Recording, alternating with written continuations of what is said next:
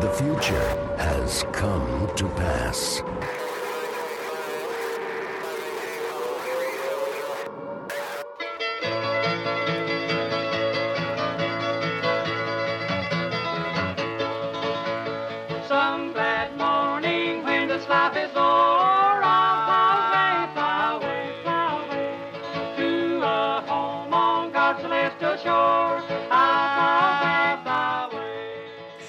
Hey there, everybody. Welcome to another episode of I Survived the Rapture, the podcast where we delve deep into the Left Behind series so you don't have to. I am your lapsed evangelical Shane Bazell, along here with. Your ecumenical fanboy, Gavin Russell. Great to be here. So we are on to the second part of book one of the Left Behind series. So um, before we kind of dive in, how did you feel about uh, about this second portion, this second third of the book? Well, this portion gets like this is when stuff really starts ramping up. Like this is when uh the action just takes a turn and it gets wild in more ways than one. Yeah, we get a little bit of the Tom Clancy thriller stuff that was teased at the end of last episode. And just to catch everybody up, if you haven't listened to the episode one, go back and take a listen. But we ended with friendly neighborhood conspiracy theorist Dirk Burton, Williams's good, good buddy, dead in his apartment. It was ruled a suicide, which uh, I'm sure that's gonna check out. Oh yeah, totally. There's there's nothing nefarious about that at all. And I think that's going to be a theme as we go throughout the uh, recording today. Is uh, nothing weird and nefarious about that at all. No- nothing, nothing to see here in this uh, in this part. Yeah, yeah. Now before we get back to the story with Buck and uh and the late Dirk, we jump in with another Rayford bit. From one of the first times we start to really see some dialogue between Ray and Chloe, which is going to be pretty heavily featured in this portion of the book. So we begin with Ray talking to Chloe, and she actually starts out with, you know, in California, they're actually buying into the whole space alien thing. Yeah, yeah, we, we start out really good with uh, just some good dialogue uh, between um, Chloe and Rayford. some some great liberal bashing, some great West Coast bashing. Because as we learned from last week, yeah, It just seems that if some alien uh, life force was capable of doing this, they'd also be capable of communicating um, to us. Wouldn't they want to take over now or demand ransom or get us to do something for them? yeah.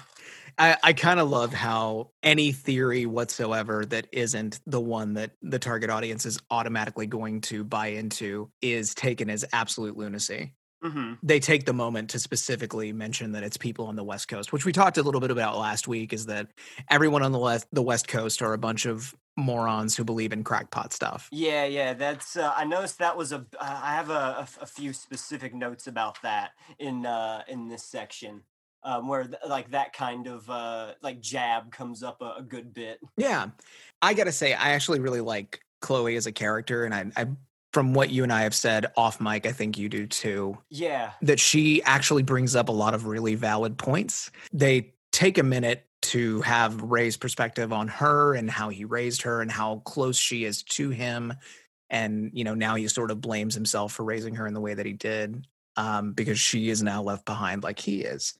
But we get some really interesting lines um, of Ray's sort of self reflection. Specifically, I only called myself a Christian because I was raised that way and wasn't Jewish. Yeah, I noticed uh, that line as well. Like I have that one highlighted. That was uh, I know that was one I found weird as well, just because uh, like just the weird like he'd specify that. I guess. Yeah, and, and that that was really strange that there's an assumption that you're really you can only be Christian or Jewish. Mhm. That there is no there are no other faiths available. And just sort of it's another one of those weird implicit evangelical assumptions that if you live inside this bubble, that's really all the world is. And at the risk of bashing, I'm gonna say there's a lot of elements of this book that distinctly lack imagination and perspective on kind of a wider world. And I think we're we're in for that for the long haul. That's going to be all the way through the last book. The world is the way that these particular evangelicals assume it to be Right. and we got just got to be on board with that if we're going to buy into any of these plot events. Right. And uh, another interesting uh, thing I've noticed is uh, the whole like left behind and like carried away is kind of like uh, Oh no. Anytime they say left behind or like carried away or like like a synonym, it's almost like they look to the camera almost, if you've noticed. It's like a title drop. right. Yeah, it is. It is almost like a title drop, which is kind of funny. And also, uh, the other alternate theory that's not space aliens is it's like a Russian death ray that like leaves your clothes behind that they developed. Oh yeah, right. Yeah, Russian death ray, Russian death ray, space aliens. And look, if I'm writing this book, I'm gonna find it difficult to put alternative theories in the mouths of my characters, if that makes sense. hmm without making them sound ridiculous because the conceit that Jesus Christ comes back and takes all of the real Christians out of their clothes, leaving their tooth fillings and their hair clips and everything like that behind, that's ridiculous, you know, in the context of of any type of grounded narrative. Um, so you you do kind of have to accept that these things aren't that crazy. So I I'm not going to rag on the book too much for doing that. Like I I think it's at least a valid effort on the part of Mhm. of Jerry B Jenkins to say, well, yeah, there's going to be people with other theories that would make sense, and we're going to get a big one. Yeah. Um, actually, later on in this part, we have a character put forward what ends up being a pretty rational, potentially valid explanation. Yeah, and uh, I actually have a lot in that section highlighted too, like how they kind of like they explain it. They go a little bit almost Star Trek with the techno babble, if we're referring to the same part. I think we are. Uh, but um, it- yeah, yeah.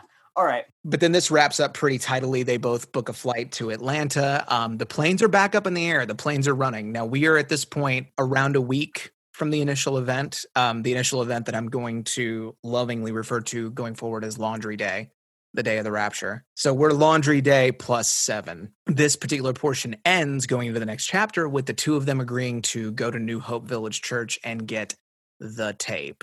Uh, yeah, the the tape will become a central part of uh, this section.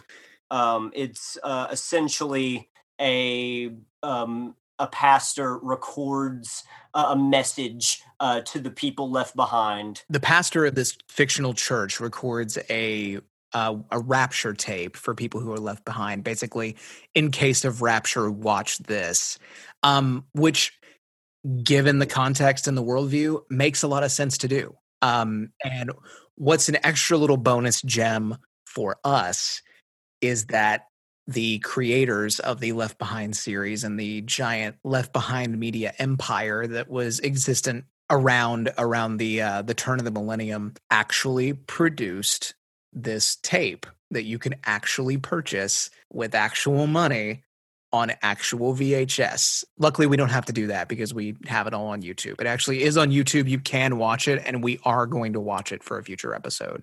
And I am very like because that's that's a bit of world building that I actually really like. How okay they actually made the tape, so hypothetically, if this scenario happens, people in th- that scenario be watching a Left Behind tape, which I think is a, a weird bit of meta. Yeah, absolutely. And they really did sell this tape. Like you could buy it um, when Tim LaHaye and and Jerry B. Jenkins would go on speaking tours.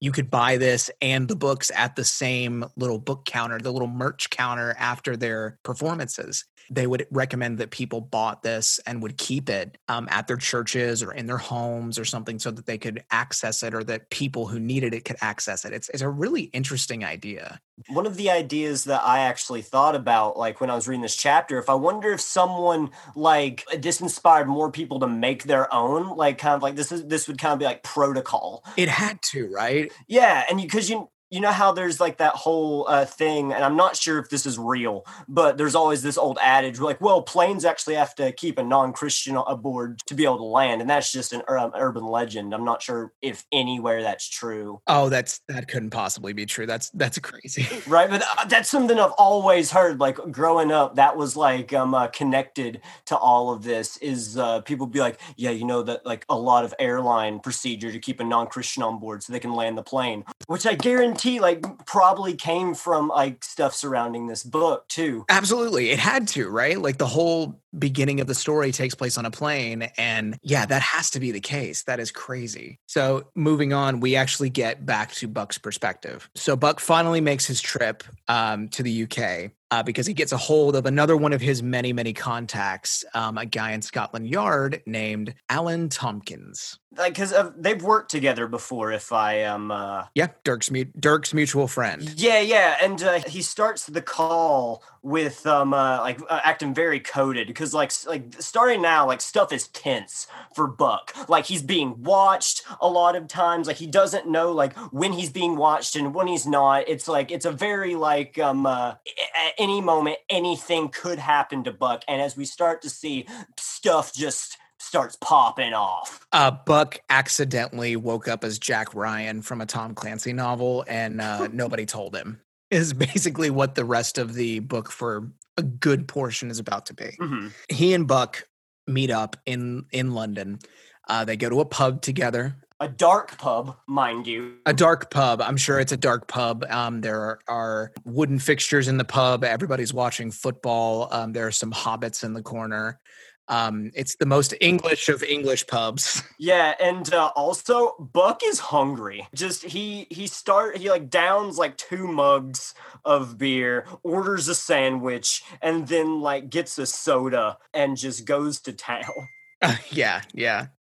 That was uh, that was an interesting um, little detail. Like, it specifically mentions a few times Buck is eating way too much. Yeah, it, it has this weird fixation on his food, but um, that's all build up for them beginning to discuss Dirk's death. And Alan, who has investigated the crime scene, comes to Buck with the knowledge that this could not have possibly been a suicide. And it is not a suicide because, as Buck and Alan both know, Dirk is a southpaw Yeah.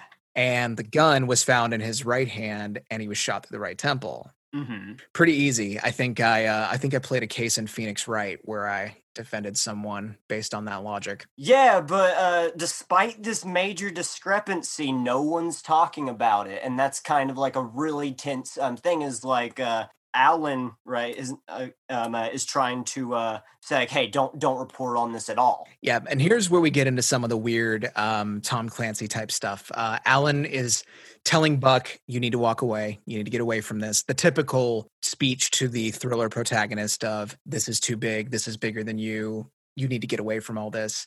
And we find out that alan was visited by what the book calls a goon a heavy. Oh yeah, yeah. Like like I said, like out of uh, left field, we'll just get these weird terms thrown around, and it it is because I guess um, uh, this is from the '90s, but um, it, it is uh, he- uh, heavily dated. Right. And so he he gets visited by this goon who tells him uh, to tell his friend Williams to uh, to stay away from the Dirk case. And Alan uh, initially was going to per- uh, pursue it a little bit, uh, but then he went to see uh, Mr. Todd Cothran and uh, get some really uh, weird dialogue with him. Like he even starts using turn. Uh, it specifically says he's like, "Tell you what, governor," and he's just like, "Oh crap, that's uh, that's not normal."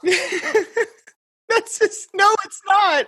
yeah, they don't use governor on people of my stature. Yeah, which is so funny. Like this this to I guess Jerry B. Jenkins, everyone in London is either a posh or a cockney. You can't be both. And you can't code switch between the two.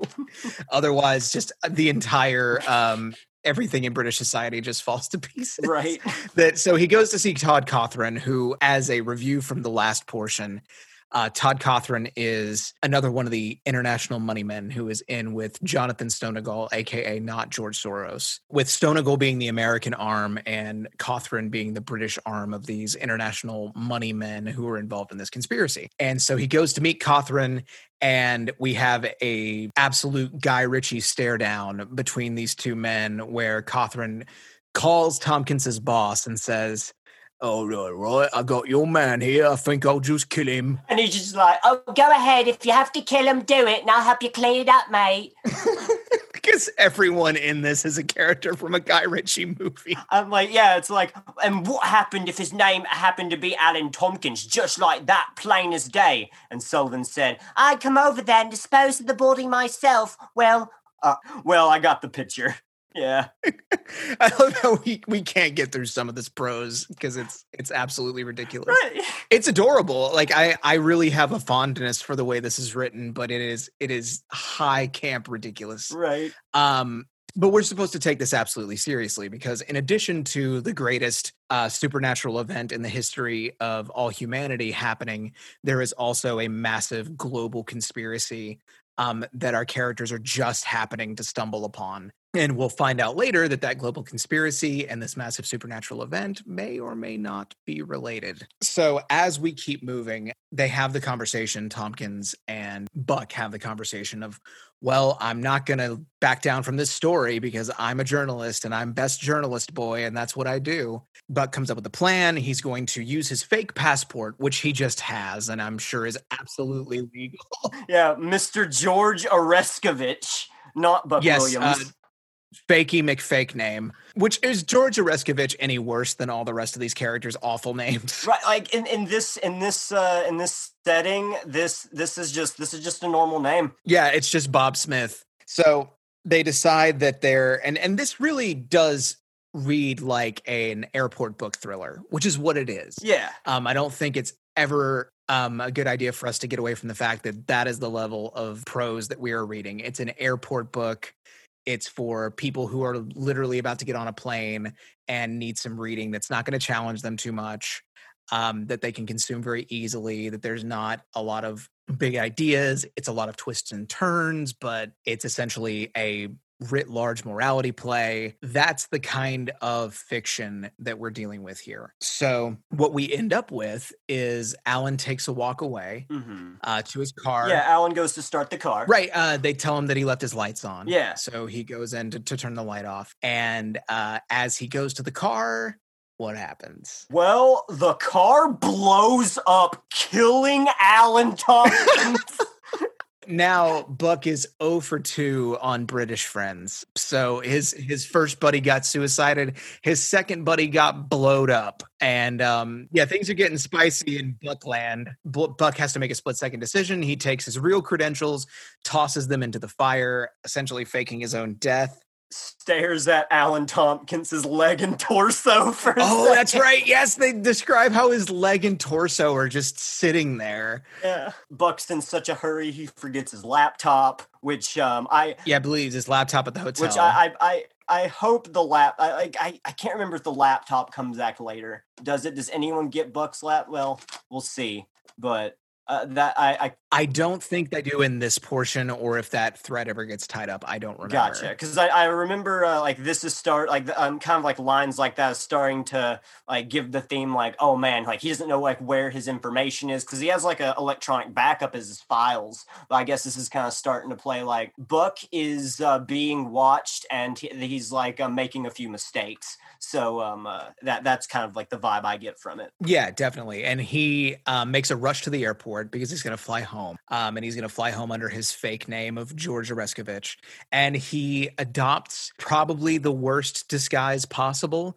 Um, he buys a hat off of a cabbie. Oh yeah, the which I assume just makes him look like uh, the groundskeeper from like any British estate, or like he's a side character in a Harry Potter movie. yeah Um, he's just got one of those cabbie greenskeeper hats uh, that he probably pulls down over his face. yeah. Essentially, he walks into the airport wearing the equivalent of like glasses with a funny mustache. Right. Describes it as two large fisherman style hat, and he just like wearing I don't know. It's kind of like his uh his uh, Clark Kent glasses, but Oh god, it's it's it sounds it might be like a Holden Caulfield hat. Is that is that what this is? I think so. Oh, it might be.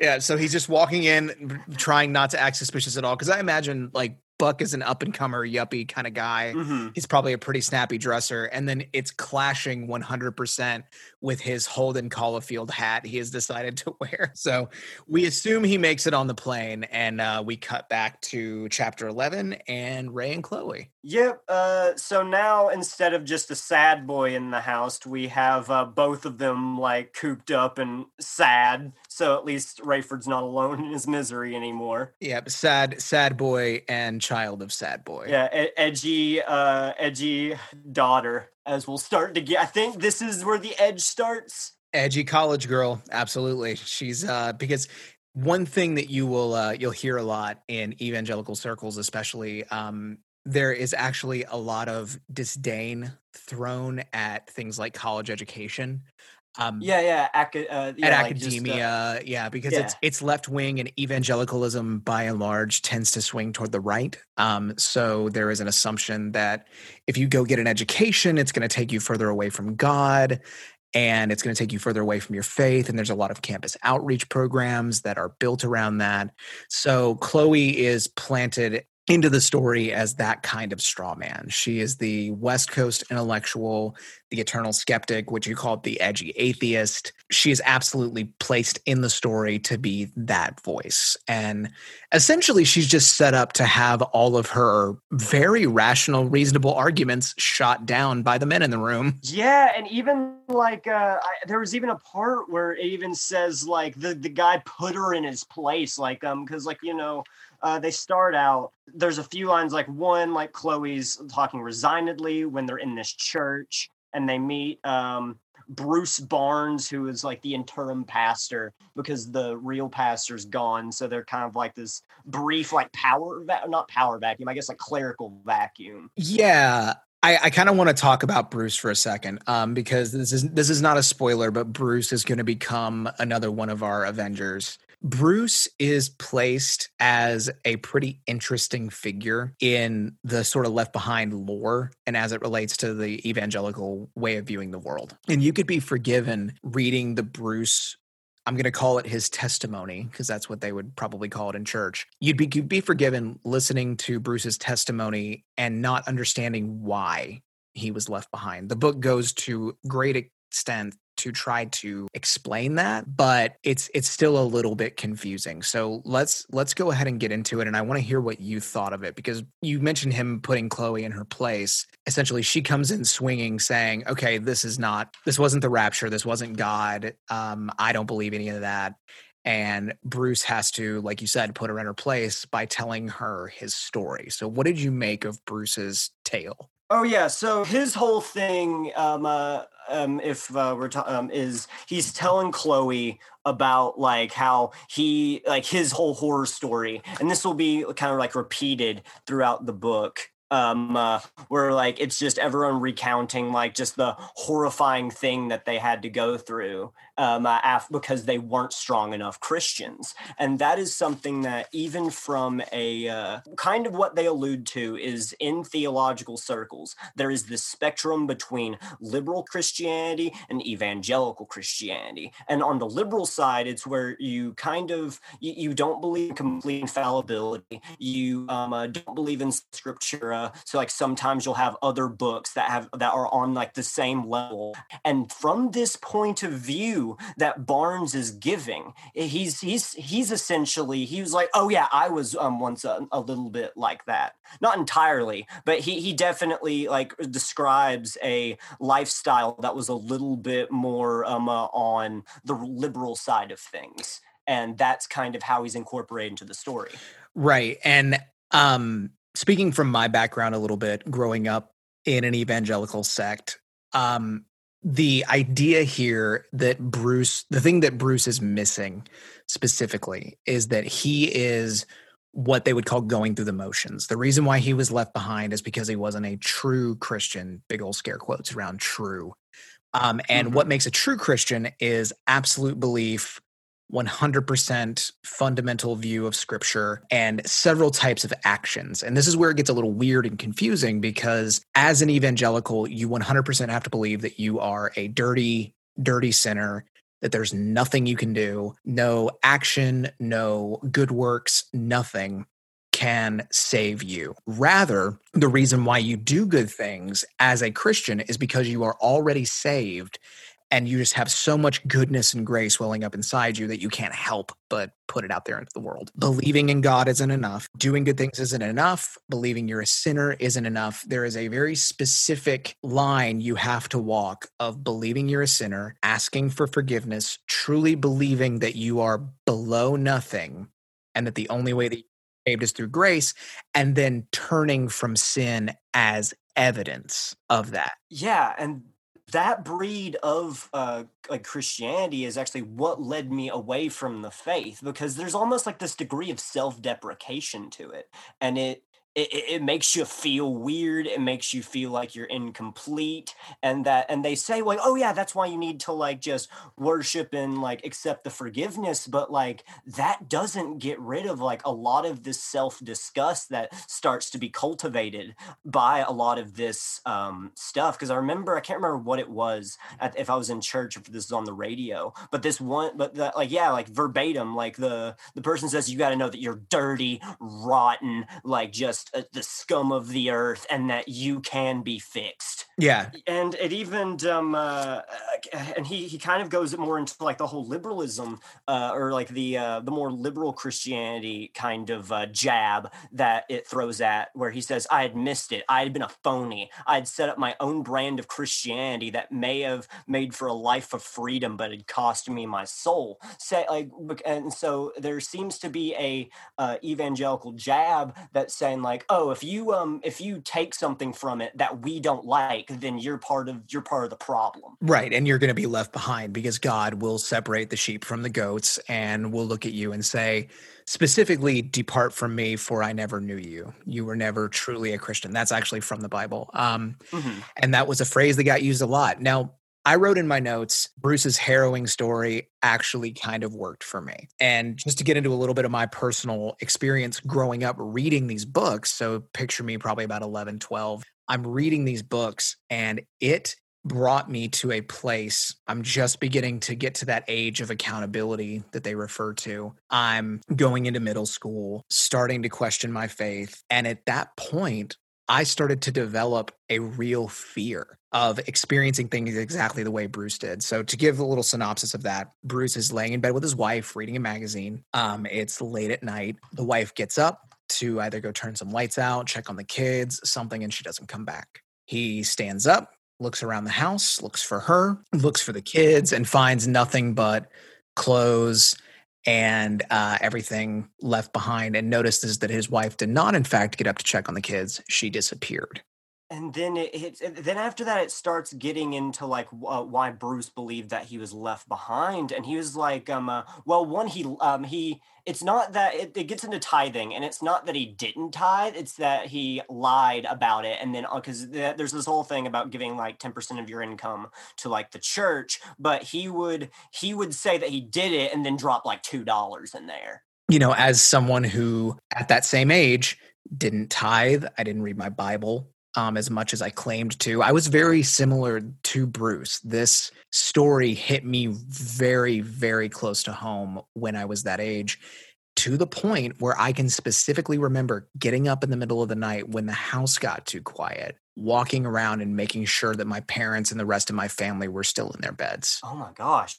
I'm not kidding. That actually happened. Yeah, and it and it scared the ever living crap out of me. And I um and I have to admit too that was um, that was something like as I was kind of like because uh, throughout my teens I would fall in and fall out. I'm not sure if I mentioned this before, but I got baptized twice uh, along my teens, and um, uh eh, that was always like a worry that because I would always worry if like if my family didn't like um uh, like contact me for a little bit or if I um uh, didn't see anyone for like a little bit I'd be like did the rapture just happen right like that that would be that's like a constant reoccurring thought um uh, that I would have and how crazy yeah. is that that that that's that like we look at it now as adults back at that and that sounds mm-hmm. bonkers but it's a real like intrusive thought and especially if you're someone that struggles with maybe struggles with anxiety maybe struggles with depression you know maybe struggles with um, some self-image things um, imposter syndrome anything like this that may cause those types of intrusive thoughts to amplify this kind of view of the world is not just incorrect it is also potentially very destructive psychologically speaking and i know we're, we're coming down real hard on uh, this particular type of rapture theology and if, if you're a christian if this is truly what you believe and you're listening i, I i've been there i understand. Um, just take what we're going over here what gavin and i are trying to discuss as our personal experiences with it. We're not here to bash you, but this is just where we're coming from and how close this hits to home. Yeah, and uh, going into my kind of uh, the title that I've given myself at the beginning of these two episodes, the ecumenical fanboy. Like I'm, I'm in the same thing. Like we, I'm uh, as a uh, as a Christian, like we're bar- we're part of the same religion, and I understand that we both have like really different uh, views on this, and we as into the the uh, if any uh, evangelical listeners reading um but we have very different views on this. However like that we still have like a link where we can like talk about these things. And these are still like worries that i have and this is like um things that i talk about with certain um people. And uh i I I, I want to understand you, but we we we come from like a, a slight bit of disagreement. But I I believe that even with that disagreement, like we can we can still like um uh, g- uh, garner a lot of good wisdom uh, from like the common book that we share. Yeah, absolutely. Because as you and I have discussed off mic, there are several different interpretations of Revelation. And throughout this series, we're going to get one um, that is very specific, very prophecy focused.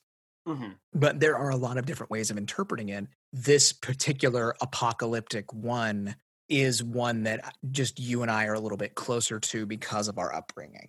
Okay. I did actually want to put one more coda onto this.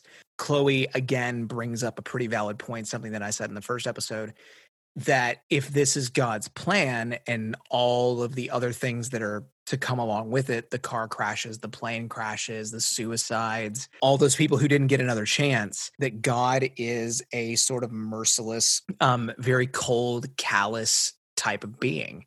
Um, and she puts that forward, and Bruce has an answer, but it's kind of equally cold. It's it's very much, uh, hey, there's no guarantee. You could die in a plane crash anytime. You can die in a car crash anytime, which inside the evangelical bubble sounds plausible. Like it sounds viable. Like like okay, well that makes sense. Yeah, you could die on the way home from church today. Don't don't delay. Get saved today. But from the outside, it just hit me. It it's hitting different Yeah, now that particular line of wow okay so you're kind of getting saved under the gun a little bit. Yeah, that's a common talking point. so that that hit very different for me. So ray um, bruce asks them to come back to church. Ray says probably chloe says absolutely not. So we we now have a, a split in their household. A really interesting thing that the book starts to do in a couple of chapters is they basically lay out what is going to start happening over the next um, few years in the book's timeline. But uh, we get a real brief look at Buck. Uh, you Um, mean George. Oreskovich? Oh, sorry, George Oreskovich. Yeah, I didn't. I didn't mean to uh, to to use the improper name there. Um, so he makes it back. Um, he he's still undercover, um, and that's really all we hear from Buck at the beginning of chapter twelve. Before we jump back to Ray and Chloe, we hear Ray regretting how he's raised Chloe, kind of having that internal sad monologue again. Um, and then we get into the no guarantees bit again with the line people were being shot, maimed, raped, and killed every day. Oh yeah, the uh, the state of the world has gone down since this event happened. It, like like like people are like checking on gra- like people are going to their families' graves too and like seeing if their corpses disappear. But even goes into the specification that like other people are just like digging up bodies and trying to get like rich people jewelry. Oh, people are grave robbing. Yeah. Which like that's which is crazy. Like I don't think that grave robbing is nearly as lucrative uh now as it was in like the 1850s. But it's making a comeback in the rapture very hard. Apparently. Um so he and Chloe have the have another faith talk the the next in the line of those where it's Ray going, "You should be a Christian." And Chloe going, "I don't think so."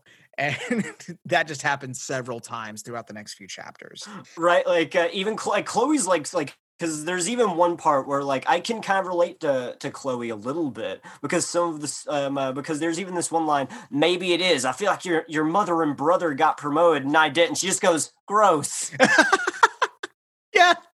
Um, and considering the amount of times that I've written the word gross outside of a few of the lines in my notes, um, kind of like last week where I wrote yikes and oof, this week it ended up being gross. That's my version of precious.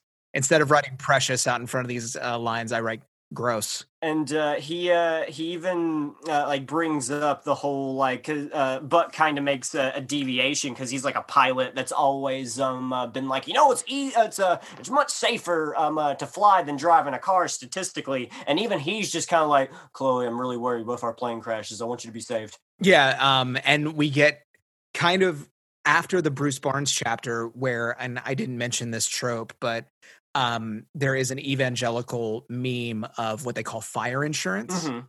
um, which is salvation to keep you out of hell. Uh, this is not to spoil a book that comes way, way later, um, in which the idea of fire insurance during a plane crash absolutely is a plot point. Not going to say who, not going to say how, but it is one distinct memory I have from this series. But the idea of fire insurance basically being the bare minimum of salvation you need to get into heaven, like a, a deathbed conversion type of uh, type of salvation. So when he says that you know he he's worried about Chloe, he wants her to be saved, Mhm. we just got done hearing Bruce say that he basically had fire insurance faith, but now Ray is advocating that to Chloe. So the contradictions here are pretty manifest right here in this chapter. right and uh, then we have the the VHS gets popped in and we get Vernon Billings of New Hope Village Church Mount Prospect Illinois Oh, the bad the bad name train just keeps on rolling. Vernon Billings. Yeah, and like just the the name uh New Hope Village Church of Mount Prospect, Illinois just like adds to like just the the mythic feel that it's trying to build up of this place. Yep, Star Wars Episode 4 New Hope Village Church. That's all I can think of whenever they refer to it as New Hope. I'm just like, Star Wars. Uh, and I, I wonder, I honestly wonder if Jenkins did that on purpose. I a part of me wants because like Jenkins, he probably would have like because you know this was written in the '90s and Star Wars was like a major part of like you know uh I guess sto- like where a lot of people got their inspiration. So I guarantee you, Je- um, and Jenkins is younger, is the younger one, right? Yeah, he's the younger one. Yeah, yeah. So definitely Star Wars was a, was a crucial part of his upbringing. And I, I got to put us in a time and place. It was the late 90s. Not only had the special editions come out, um, Oh, oh my god, the little earlier. The prequels. prequels were it episode one was either in theaters or about to be in theaters. So Star Wars was everywhere. And this Mhm. is another period where rather than just referring to episode four as just Star Wars, now they were tacking uh, more commonly the A New Hope title underneath it. So that's my personal headcanon. The church is named after Star Wars. And I'm just gonna go ahead and and run with that for the rest of this uh, podcast. The the church is named after Star Wars. So he pops in the tape, and um, I threw in another personal note for this. I listened to this portion of the book because, as you guys know, I actually do the audiobooks. I listened to this portion of the book with a great deal of nostalgia. I actually had that tinge of nostalgia for these verses, for the way that this message is presented, for all of these talking points. It it felt like sitting back in an old church that I haven't been to in years um, and being present for that. It was a it was a really surreal experience because we get into the First Corinthians chapter 15 with the "Behold, I tell you a mystery" passage, which I don't know if you actually wrote that down, but I actually have it right here. Yeah, yeah, I have it. I have it. Uh, like, um, like, um, uh, instead of highlighting it, I circled it because it's. Did you write "precious" next to it? Yes, I wrote precious. No, I didn't. I should have. All right, you want to take this one? uh, yeah, I'll read this section. Behold, I tell you a mystery. We shall not all sleep, but we shall all be changed. In a moment, in the twinkling of an eye, at the last trumpet. For the trumpet will sound, and the dead will be raised incorruptible, and we shall be changed. For this corruptible must uh, put on incorruption, and this moral must put on, uh, oh, and this and this mortal must put on immortality. So when this corruptible has put on incorruption, and this mortal has put on uh, immortality, then shall be brought to pass the saying that is written: Death is swallowed up in victory. O death, where is your sting? O Hades, where is your victory? The sting of death is sin, and the sin uh, and the strength of sin is the law. But strength, but thanks to be um, to be God who gives us the victory through our Lord Jesus Christ. And uh, I'll even admit that is that's not a good translation of that, uh, or a entirely clear translation of that section. And even Rayford's just like, uh, Yeah, um, you mentioned him being a little bit confused, and anyone would be confused reading that because it's it's cryptic, it's kind of repetitive. Essentially, this is a very popular passage among evangelicals when it talks about not just the rapture, but just death in general. It gets read at a lot of funerals. The "O death, where is your staying? O oh, grave, where is your victory?" Because the idea is that not only will the event of the rapture rapture the existing living members of the church, but also those who have died and are in corruptible mortal bodies moldering in their graves also be taken up. That's why people are opening up their families' tombs now during the story and looking to see if they are still there. What that actually means, as far as when people die and go to heaven, or do they before the rapture, or do they die and go to some sort of Beetlejuice style waiting room? That was never explained to me growing up. Um, I still don't have a, a good consensus on whether that's the case or not. But essentially, what this is saying is that death and the grave, um, which is translated sometimes as the grave, sometimes as Hades, but the place of the dead, because it says Hades because the New Testament was written in Greek. And so Hades um, or Tartarus, just any sort of place of death, has no power over people. And some places actually translate Hades to hell which you know there's a there's a whole can of worms we could open up theologically there but i don't think we're going to right now And uh, I'd like to just uh, highlight because how Pastor Billings actually describes this section real quick. He um, he says when Paul says we shall not all sleep, he means that we shall not all die, and he's saying that this corruptible being must put on an incorruptible body, which is to last for all eternity. When these things have happened, when the Christians who have already died and those who um, are still living receive their immortal bodies, the rapture of the church will have taken place. Right and um, so he's really laying it out there and he goes from explaining the mechanics of the rapture into the first of two instances of laying out what is to come Mm-hmm. because the idea of interpreting not just revelation but books by the apostle paul certain passages from daniel other portions of the bible that scholars like tim lahaye have decided interlink with one another he's decided that these interlink and this is what they are using as the basis for the fiction for what is going to happen during the years of the tribulation. And we actually get an explanation of the rapture occurs the world falls into turmoil because um, I think I did the math, and it was something like maybe 10% max of the world's population um, being evangelicals, which seems high to me. But this is, I was looking at the world population in 1999. Maybe 10% of the population disappears, which is an enormous chunk. And the world falls into chaos and then enters a time of vast trial and tribulation, which is often called the Great Tribulation. Yeah. Um, Oh my god. Uh, just real quick, I know last episode we talked about this a Thanos snap, but this is the Thanos tithe. Oh yeah, it's a Thanos tithe. Yeah, instead of fifty percent, it's uh it's ten percent. yeah, it's very much very much a Thanos moment of uh, but it's it's significantly less. So we have a, an actual tenth, even though it doesn't say in the Bible it'll be ten a tenth. Um, though we do get some other numbers um, that are biblically significant.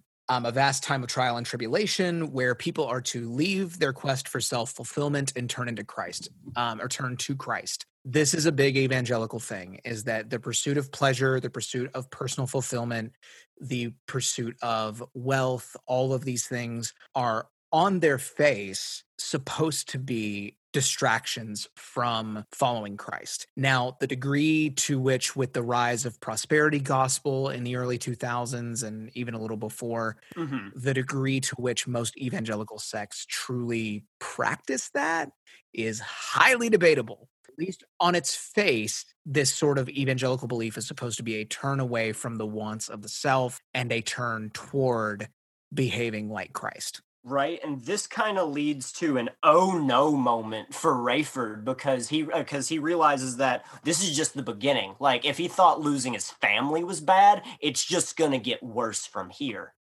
And this brings up another point of God is a jerk, um, because not just the violence and the upheaval of the rapture um, is something we're going to have to deal with. We're also going to have to deal with seven years of awful um, that's going to keep getting worse. And Bruce is going to get into this in later chapters as he sort of becomes the exposition mouthpiece of telling us what we have to look forward to for the rest of the tribulation. hmm Um, we also get a couple of other greatest hits of the uh, the Revelation Rapture theology: a great lie announced by the media and a one world leader. So this is where the conspiracy theory, the distrust of mainstream media, all of this starts to sort of combine into the rapture theology that the media is going to become a mouthpiece for a one world government under a charismatic one world leader, a great deceiver from Europe who will bring the world together with miracles. He will make many promises, but he will not keep them.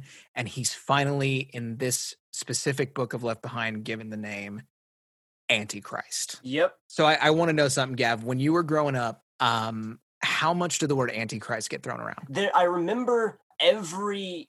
It was kind of like anytime a new president would be elected, there would be a sect of Christians, and I still see this to the uh, to this very day that they're just so ready to like label any like any U.S. president, anyone in the media as Antichrist. Like it happened with George Bush, people call the Antichrist. it Happened with Obama. It's happening with Trump right now. Like among the Christ, like people just love to like um uh, throw that name onto onto anyone that starts getting popularity. Oh yeah, I remember it being Bill Clinton. Really, Yeah, yeah. I specifically remember Bill Clinton being the Antichrist. yeah. uh, Bill growing up. Clinton was just slightly before my time. Yeah, yeah. And I I grew up in prime Clinton time, and I just remember him being the uh, the president that played the saxophone, and then all of a sudden, my parents and everyone else were very mad at for some reason with the girl.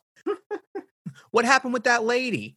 Um, that's all I really remember as a kid. But then after hearing all this, watching the tape, our boy Ray completes his origin story, falls to his knees, and says his salvation prayer.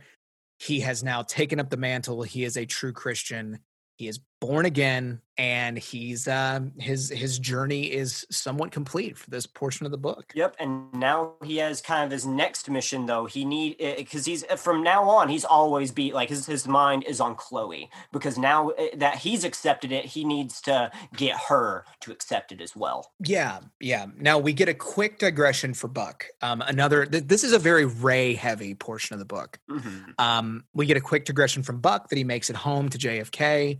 Um, and he's reached out to by his old buddy Chaim. Mhm. So Chaim Rosenzweig and new character, or at least uh, newly introduced character, Nicolae Carpathia, both want to meet with Buck. And uh, at this point, he's still believed dead by the media, if I believe right. Yeah, there's that one wrench in the plan, is that everybody thinks Buck is dead, and the national media is uh, is reporting it. Uh, but however, Nicolae Carpathia, he knows. Like he uh, he's a he's just a right old friend, Nicolae, a real people's man. Yeah, he's a real man of the people. He is he's he's almost inhumanly charismatic, you might say. Yeah, like he just he just knows things sometimes. But you know what? I think he's gonna be like one of the big protagonists of this book, Shane. Yeah, he's uh he's got almost a devilish charm about him.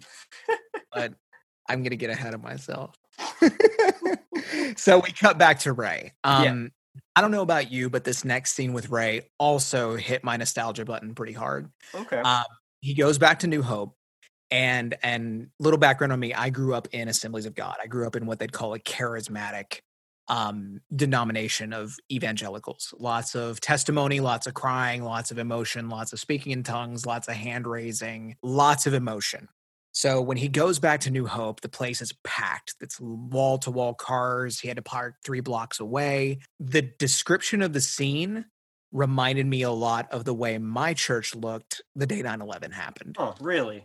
like truly i yeah and because i did go to church with my parents the day that it happened there was a prayer service place was packed to the gills um, people getting up and praying and everything like that and it's a very informal service and it's actually pretty believable. It's a lot of really sad people who are looking for answers Yeah. and i'm i'm kind of here for it. Like i th- this portion really this person yeah this portion i also like uh, found um uh, uh really good and even when bruce like got up and said like i'm not in the pulpit because um that is um uh, yeah because because even bruce is like i can't stand up there and i thought that was a really cool part because like um uh, me like growing up i always like really loved loved um uh, like religious um stories like your clerics and stuff and this kind of like is really painting bruce as like just a very humble like you know clerical figure like he's like i can't stand up there like i'm, I'm not worthy of that No, I love Bruce. I think I think Bruce is great. He's not my favorite character. We're reserving that for Nicolae. Nicolae is still my favorite character. and buck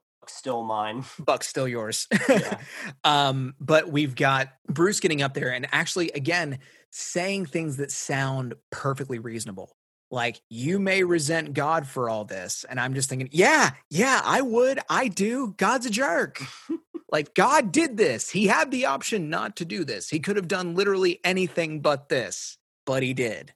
And so there's a little bit of lip service paid to people being upset and angry and mad at God because now you have no choice but to accept God's existence because things are happening the way that they are described in the Bible. Mhm. Just because it happened and I believe in you, God, now doesn't mean I have to like you. So I'm I'm really on board with that, even though it's ultimately shown to be a futile exercise because it's either you know believe and accept Him or go to hell. Let's not forget that that gun is the one we're constantly under. But I, I get it. Like I, I think that there's definitely an attempt is made to talk rationally about these events. right and uh because um because like how my theology and this uh differ is i'm a i fall under the universalism branch of christianity where i believe um uh, in universal salvation that if there is a heaven in the very end uh, i guess the whole herd's going to heaven like there's not going to be like a separation like the whole herd will make it in in the very end you know Right. and yeah like i like the attempt like but in this story i like um uh like um what they're doing with that kind of uh like perspective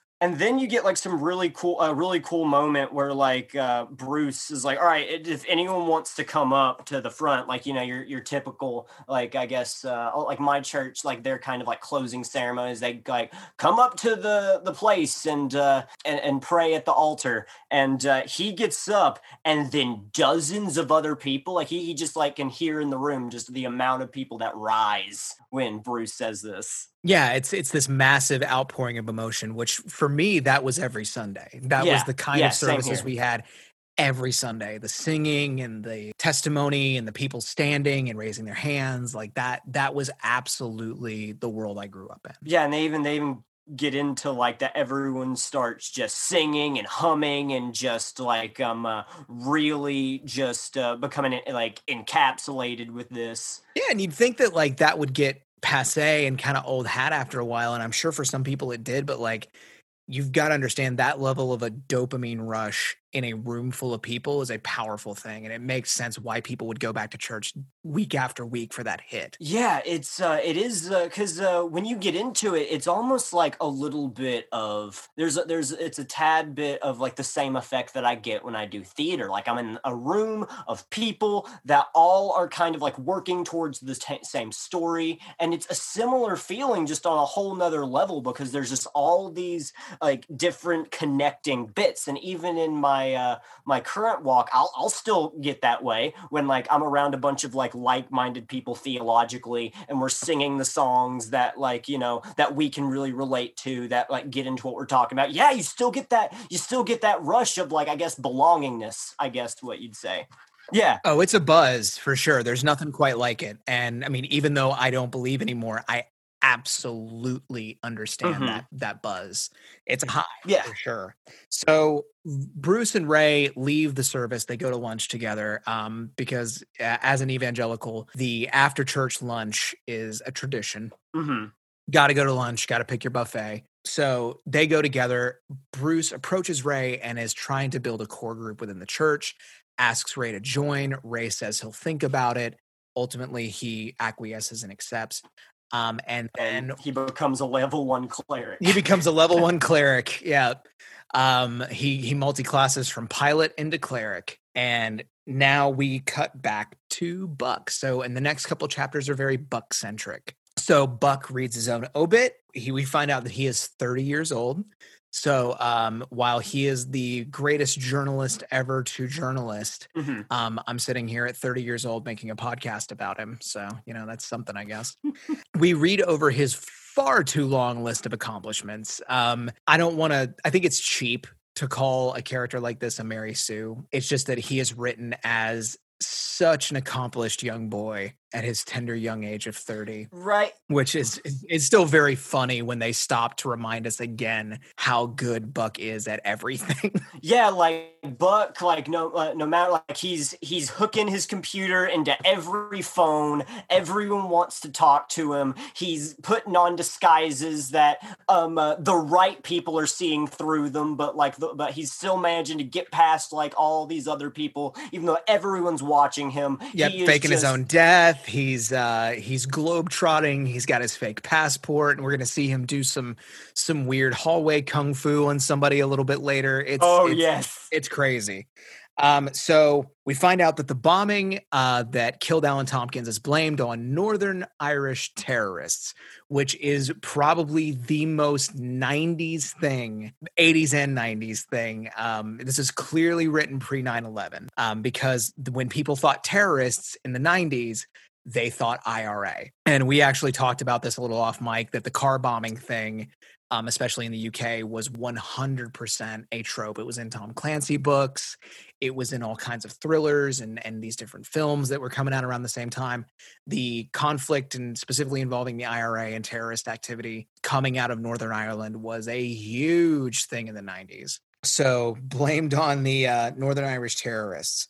Um, so, we cut back to Ray again, um, just for a brief bit that we have another conversation between Ray and Chloe. Um, Chloe throws out another kind of counterpoint to Ray's conversion, says, I thought God was a God of love and a God of order. And Ray doesn't have a great response. He just goes, eh, fallen world. We live in a fallen world, which I'm sure you've heard that before. Yeah, and that fall that fallen world thing is something that I hear a lot. Um, uh, which you know, it's it's part of the uh, big story, and even to a degree, I can I can kind of say okay, um, uh, but uh, they really just lean uh, into that, and Yeah, I don't want to. I don't want to go on the attack too much, but it is, you know, at least when I was growing up, it was put down as a thing when when something negative happens to the world and we don't want to lay it at God's feet. Um, it is a way of laying it at man's feet. Um, oh well, man sinned and caused the world to fall, therefore bad things happen. Um, it's kind of an, a a Christian reason for the problem of evil. Mhm. Then we get Steve Plank. Uh, this, uh, the first thing he says to Buck in this next section is "nice cap," Yeah, he's Holden Caulfield hat.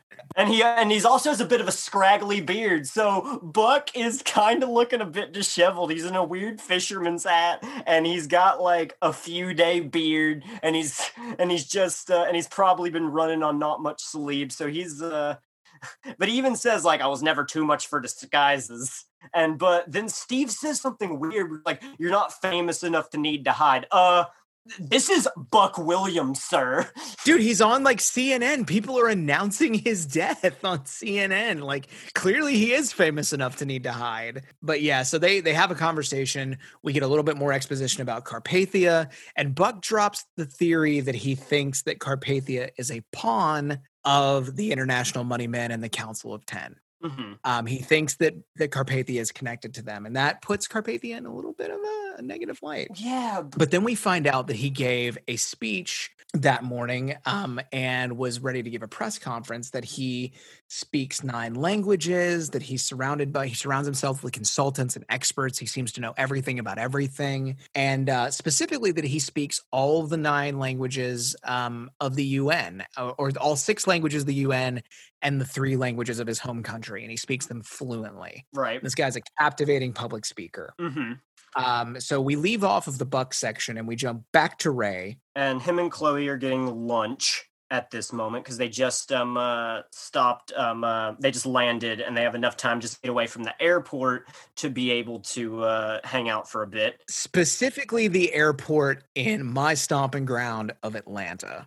And I just have to say, I don't know what kind of accent the cab driver, first of all, the idea of a cab driver in Atlanta is really funny because we have terrible public transit. hmm We also have terrible private uh, transit. Basically, you're going to do Uber or Lyft or you're going to do nothing. But back then, you know, in the 90s, I don't know what the cab game was like back then, but I, I this strains my credulity that they're able to get um, a cab in Atlanta.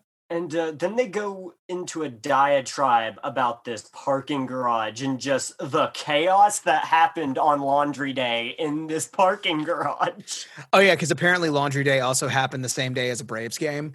Um, so the parking garage just looks like a parking garage after a Braves game, meaning that it's it's bumper to bumper and it's so packed up that cranes have to be brought in to pull the cars out.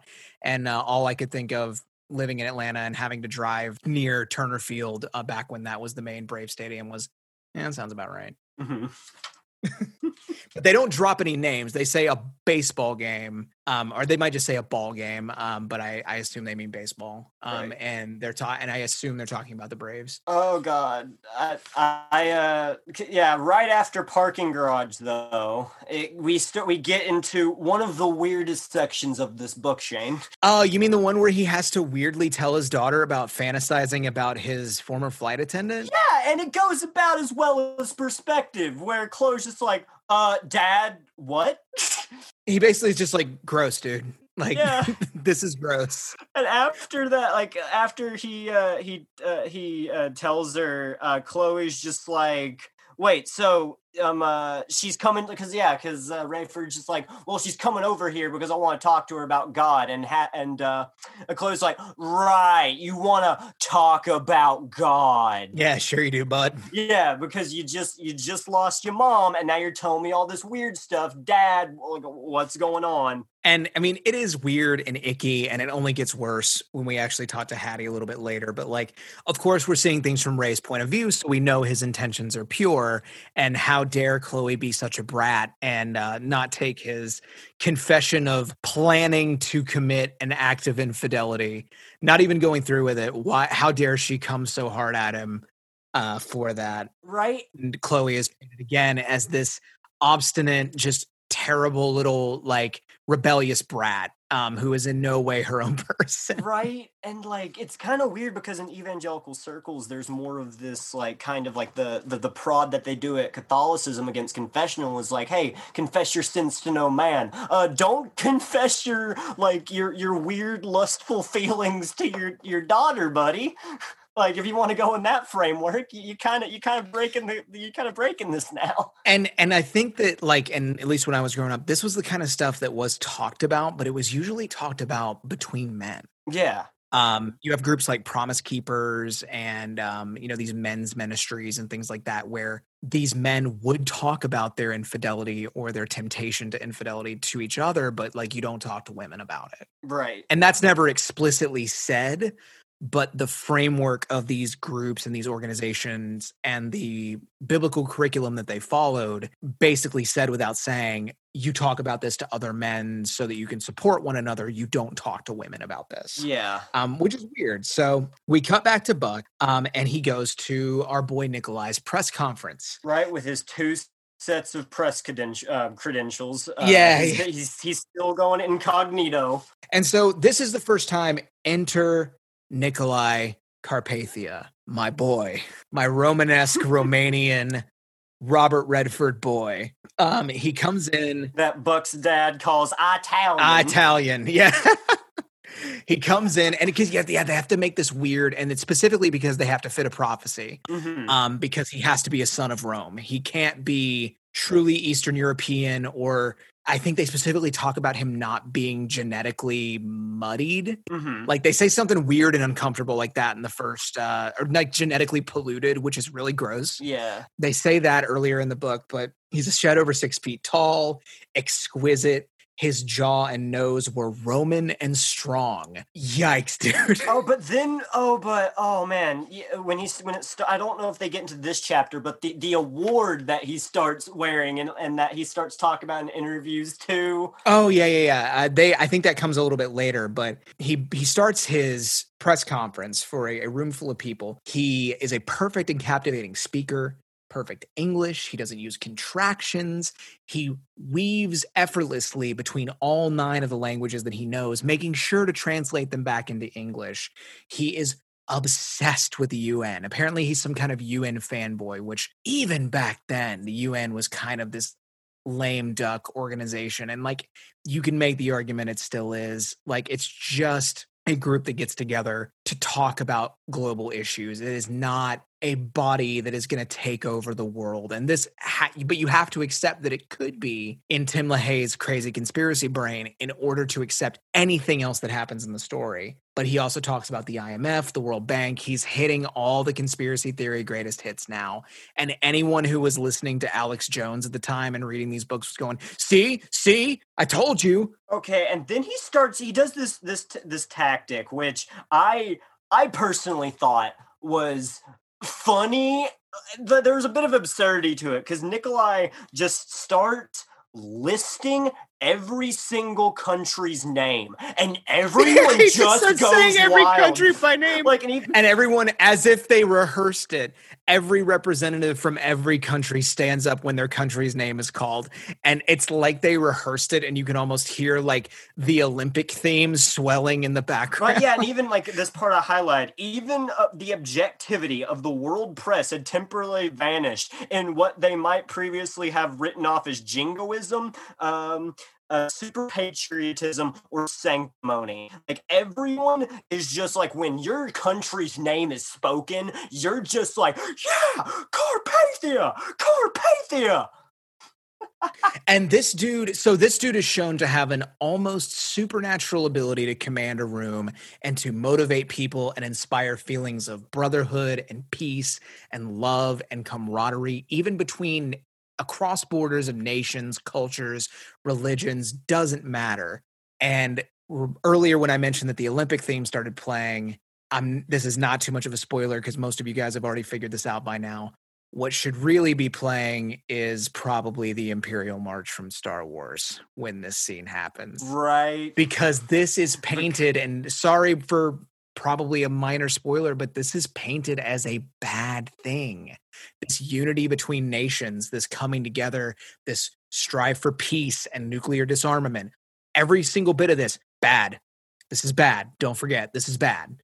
And this really does inform a certain subset of right wing evangelicals. You know, any sort of globalization or global peace is bad. hmm Um, we need war, we need conflict, we need individual sovereignty.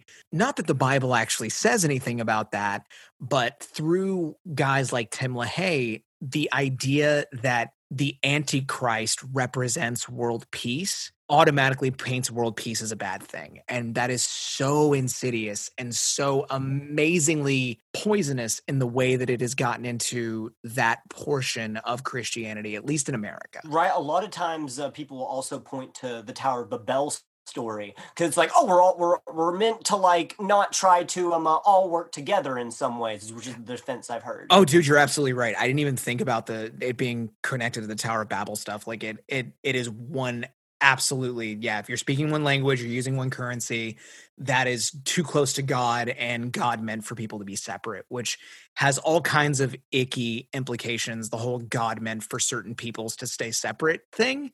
Um, but I'll let you guys unpack those on your own because we got to move on into chapter four. Um, so we know that Chloe and Ray make it back to Chicago. And then Buck is back at the press conference. So he is listening to Nicolae. Um, Nicolae's, again, this is more of Nicolae just being perfect. Mhm. He's making eye contact. He's addressing everyone by name. He's like, please call me Nick. Yeah, oh Um, yeah. See, and I know he's blonde, but in my head, and again, I know that this is almost too perfect. Nicolae is the dude who plays Lucifer in uh, Lucifer. That's that's my guy. Yep, one hundred percent. He's and I don't even know who played him in the movie. We'll have to look that up when we get to our special episodes of watching the films. But we find out that he has an encyclopedic knowledge of UN history. Um, basically, the UN used to be great, and then Ronald Reagan happened, um, which is funny because you have to remember that they're saying the UN is bad, therefore Ronald Reagan good. If you're reading between the lines. Yeah, yeah. I remember that was an explicit. It's like Ronald Reagan even gets name dropped in the book. Oh yeah, and if I- if then I believe. Yep, he does get name dropped, and then he gets uh, immediately after George uh, H.W. Bush and his speech about the New World Order get name dropped, Yep. which is a favorite perennial like boogeyman for the uh, conspiracy theorists. Is that speech and the world, the words "New World Order." Right. What we learn is that um, Nicolae is putting together his own team of scientific experts to solve the mystery of the disappearances, headed up by our boy Chaim Rosenzweig hmm which like why the biochemist is at the head of this. I don't know. It's just the, we just got to pick the best science guy. Right. And the whole world goes crazy for Nicolae after he puts out his theory that it was a surge of electromagnetism interacting with latent radiation caused by enriching of uranium for nuclear weapons.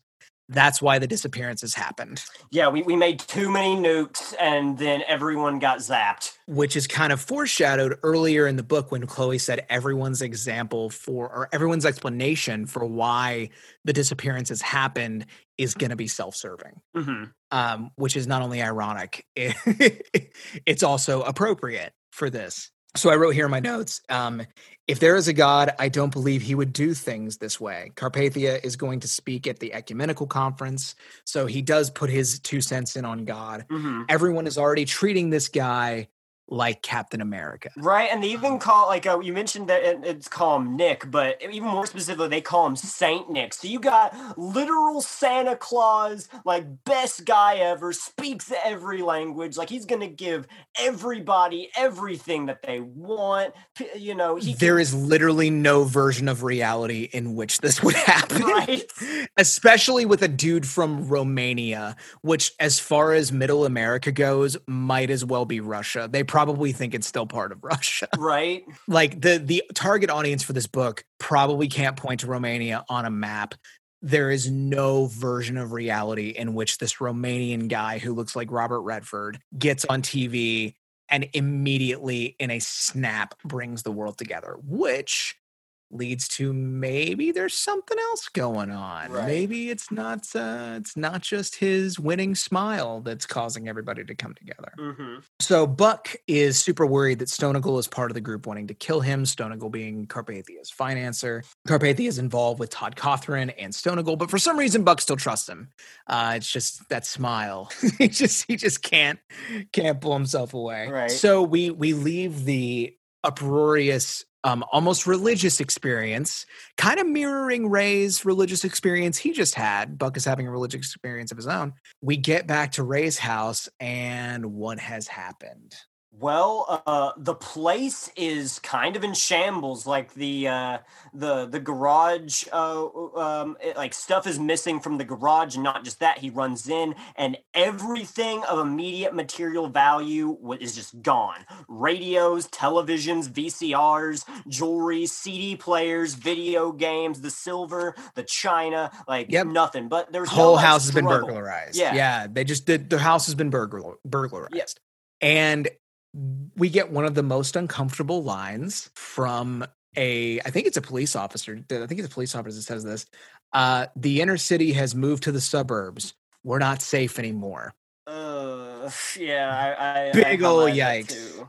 actually this whole chapter has a few moments of gross and i have to say last night i was re-listening to this portion and uh, alex was sitting there next to me kind of uh she's probably on tiktok or something and there's conversation happens between ray and hattie. We find out that completely unrelated to the plot hattie's sister works at an abortion clinic. Oh God, and hattie is complaining about the lack of business at the abortion clinic. Oh my, yeah, that was the big yikes for me too. Oh, and verbatim they almost almost verbatim it said your sister wants people to get pregnant so that they can have abortions again. Mhm. and i wrote and alex said in unison gross right. for no reason at all other than this is pandering to evangelicals we get just a side thing that abortion clinics are just uh baby murder factories for profit Yeah, um and that's Yeah, all they care about You use the word like su- supply and demand. Exactly. See. Yeah. Ugh. It's off. It's awful. It's gross. So all the good feelings I had for nostalgia of my days of being in church and everything completely purged during that exchange. I was like, "Oh, I forgot. This is awful."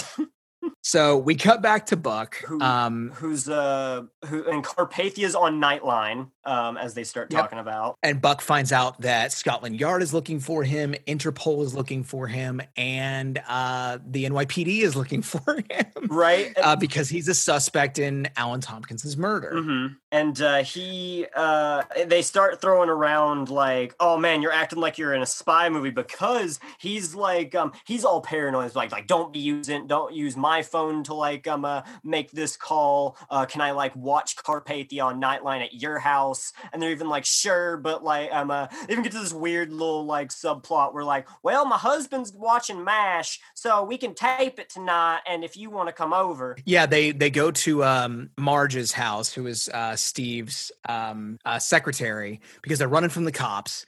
He and Steve switch credentials. They're basically ducking in and out of cars. There's this little spy scene, and we find out Nicolae is has been named the sexiest man alive. yeah, and People that- that magazine, comes like, up a lot. come on, guy, come on. So now, now he's he's literally the too sexy uh, Satan statue uh, from uh, uh, from art history, where they commissioned a guy to make a statue of Satan. He he was he was too sexy. Then they commissioned his brother to uh, to make another one, and that one was even sexier. so yeah, we find out that um, Nicolae's got big plans for the UN. He's gonna reform the Security Council. He's going to expand it to ten members, a council of 10 Mhm. Um, he calls for complete disarmament, except for ten percent of the nukes that are all donated to the UN. So basically.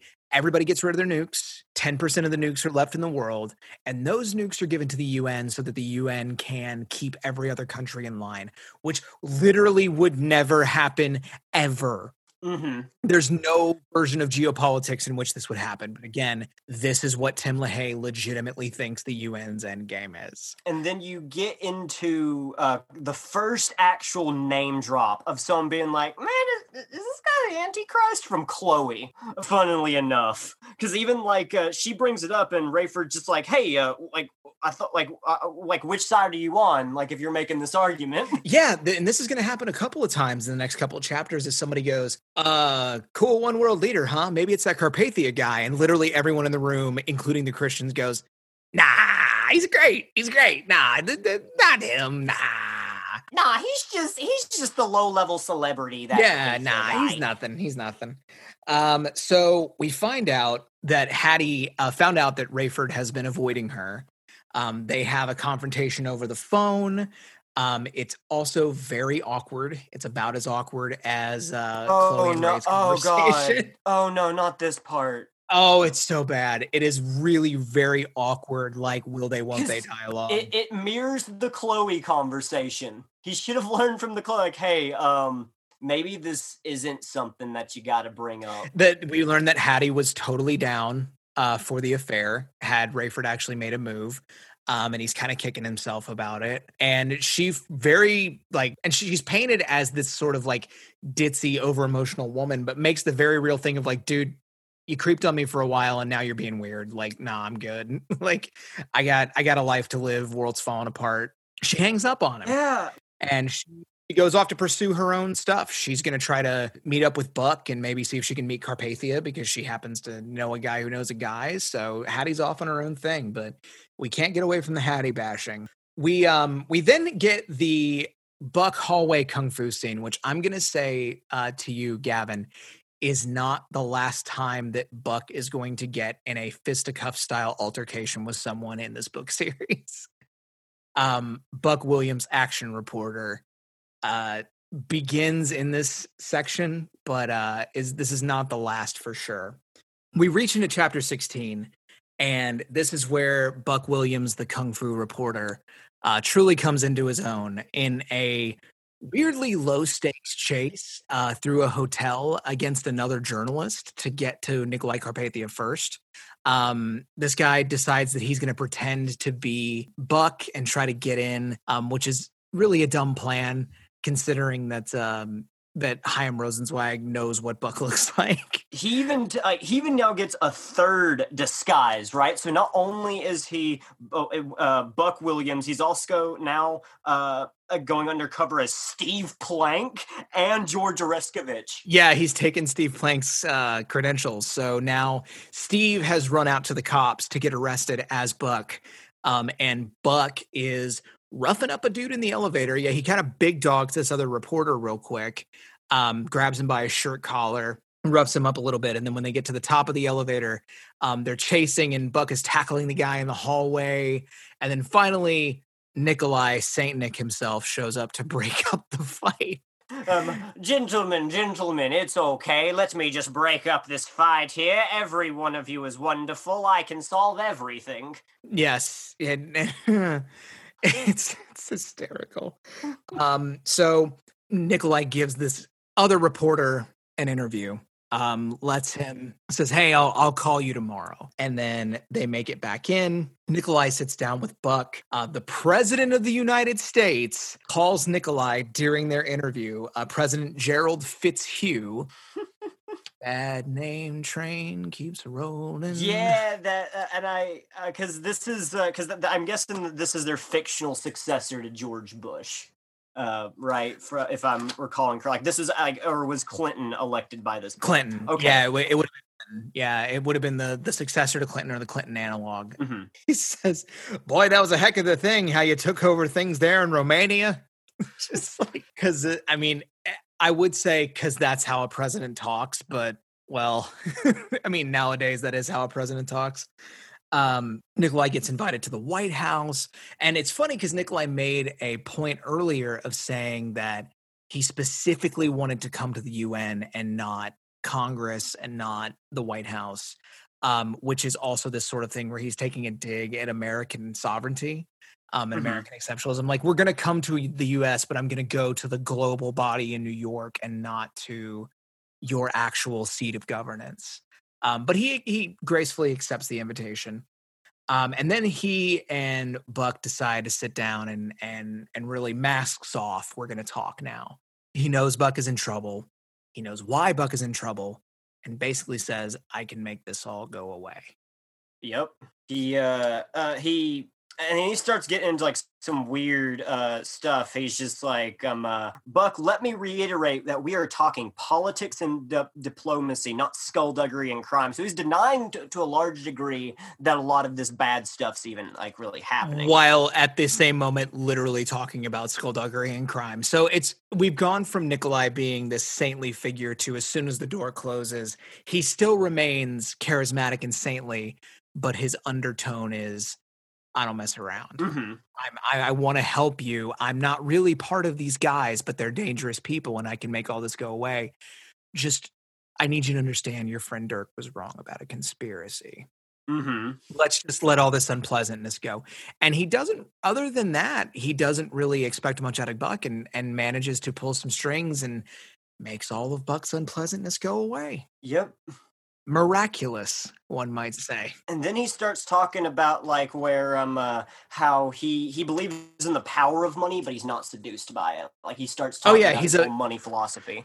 Yeah, he's above all of it. He's perfect. He's Mhm. literally Nicolae Carpathia, perfect human. He's our uh, he's like he he's the like the the per, the world's perception of Carpathia is like a Mary Sue. Yeah, it really is. And the fact that everyone immediately buys into it and there's no like Alex Jones voice that is given to this of going, hey, we got to hear about what this guy did. I, that's actually, you know what? Do my terrible Alex Jones voice. Well, this guy Carpathia, he, um, uh, uh, we'll put this. Trying to put chemicals in the water that turn all the crops gay. I have the documents right here. He's trying to come after our freedom. The the, the, the new world order and make everyone use marks and and, and, and we just got to get away from it and uh, go, uh, d- detach from society. Uh, the globalists are trying to bring. Uh, uh, uh, uh, we got to stop, dude. Okay, Give let's me get pictures of. Spider Man. Right, this is getting cut out, but that's still really funny.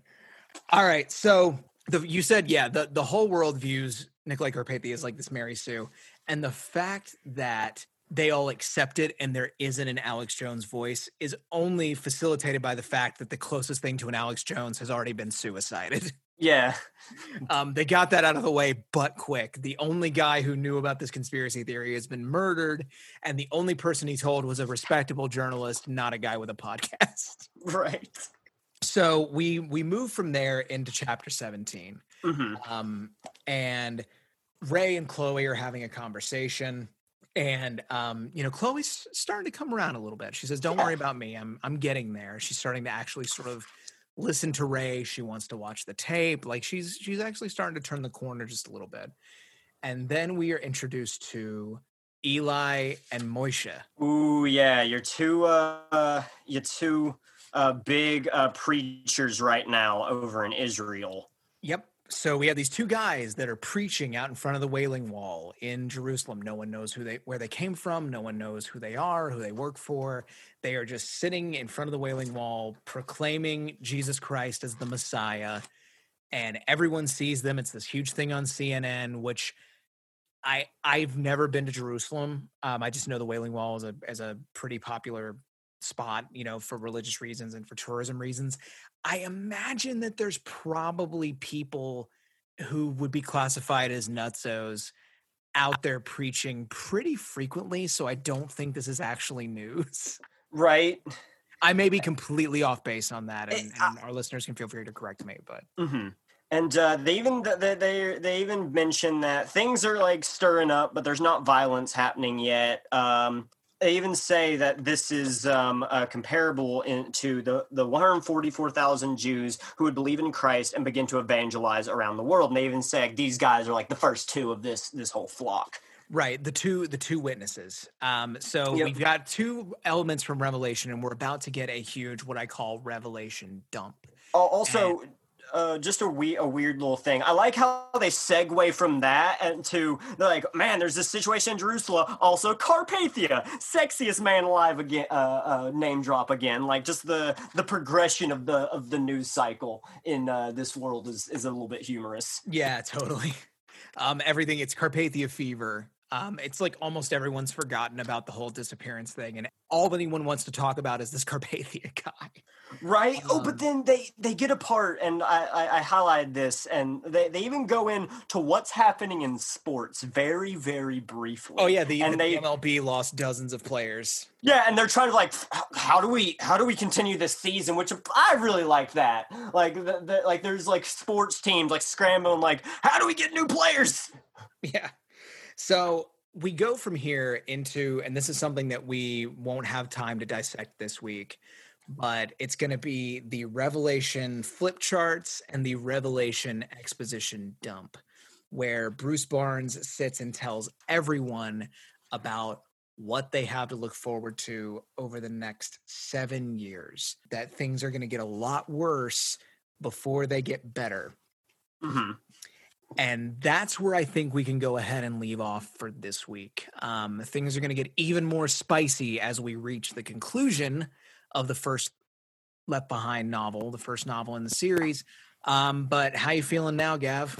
It's uh like we're really getting to the action. This is where it's highlighting where like I hope because uh, just from a whole series point of view, there's like a lot of these. So like the action from here, I'm guessing, just keeps getting wilder. And like I know, I know what happens in the final third of the book. So I'm just really like am uh, excited for the climax. But we got a lot of great moments in this middle. Uh, we got some really good highlights of uh, the action and uh, just some uh, really nice, uh, like you know, bonding moments within the family.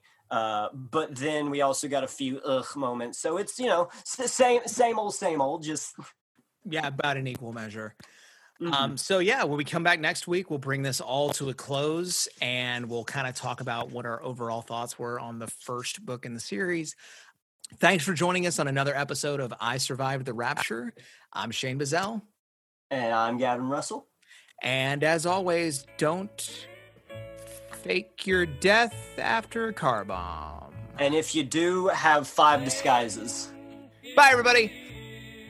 Okay, that's our show. Please remember to subscribe and review us on Apple Podcasts, Spotify, or wherever you get your podcast. And uh, join the community on Facebook, Twitter, Instagram, all at Rapture Podcasts. Uh, you can email us at rapturepod at gmail.com, and we really want to hear from you. Thanks for listening.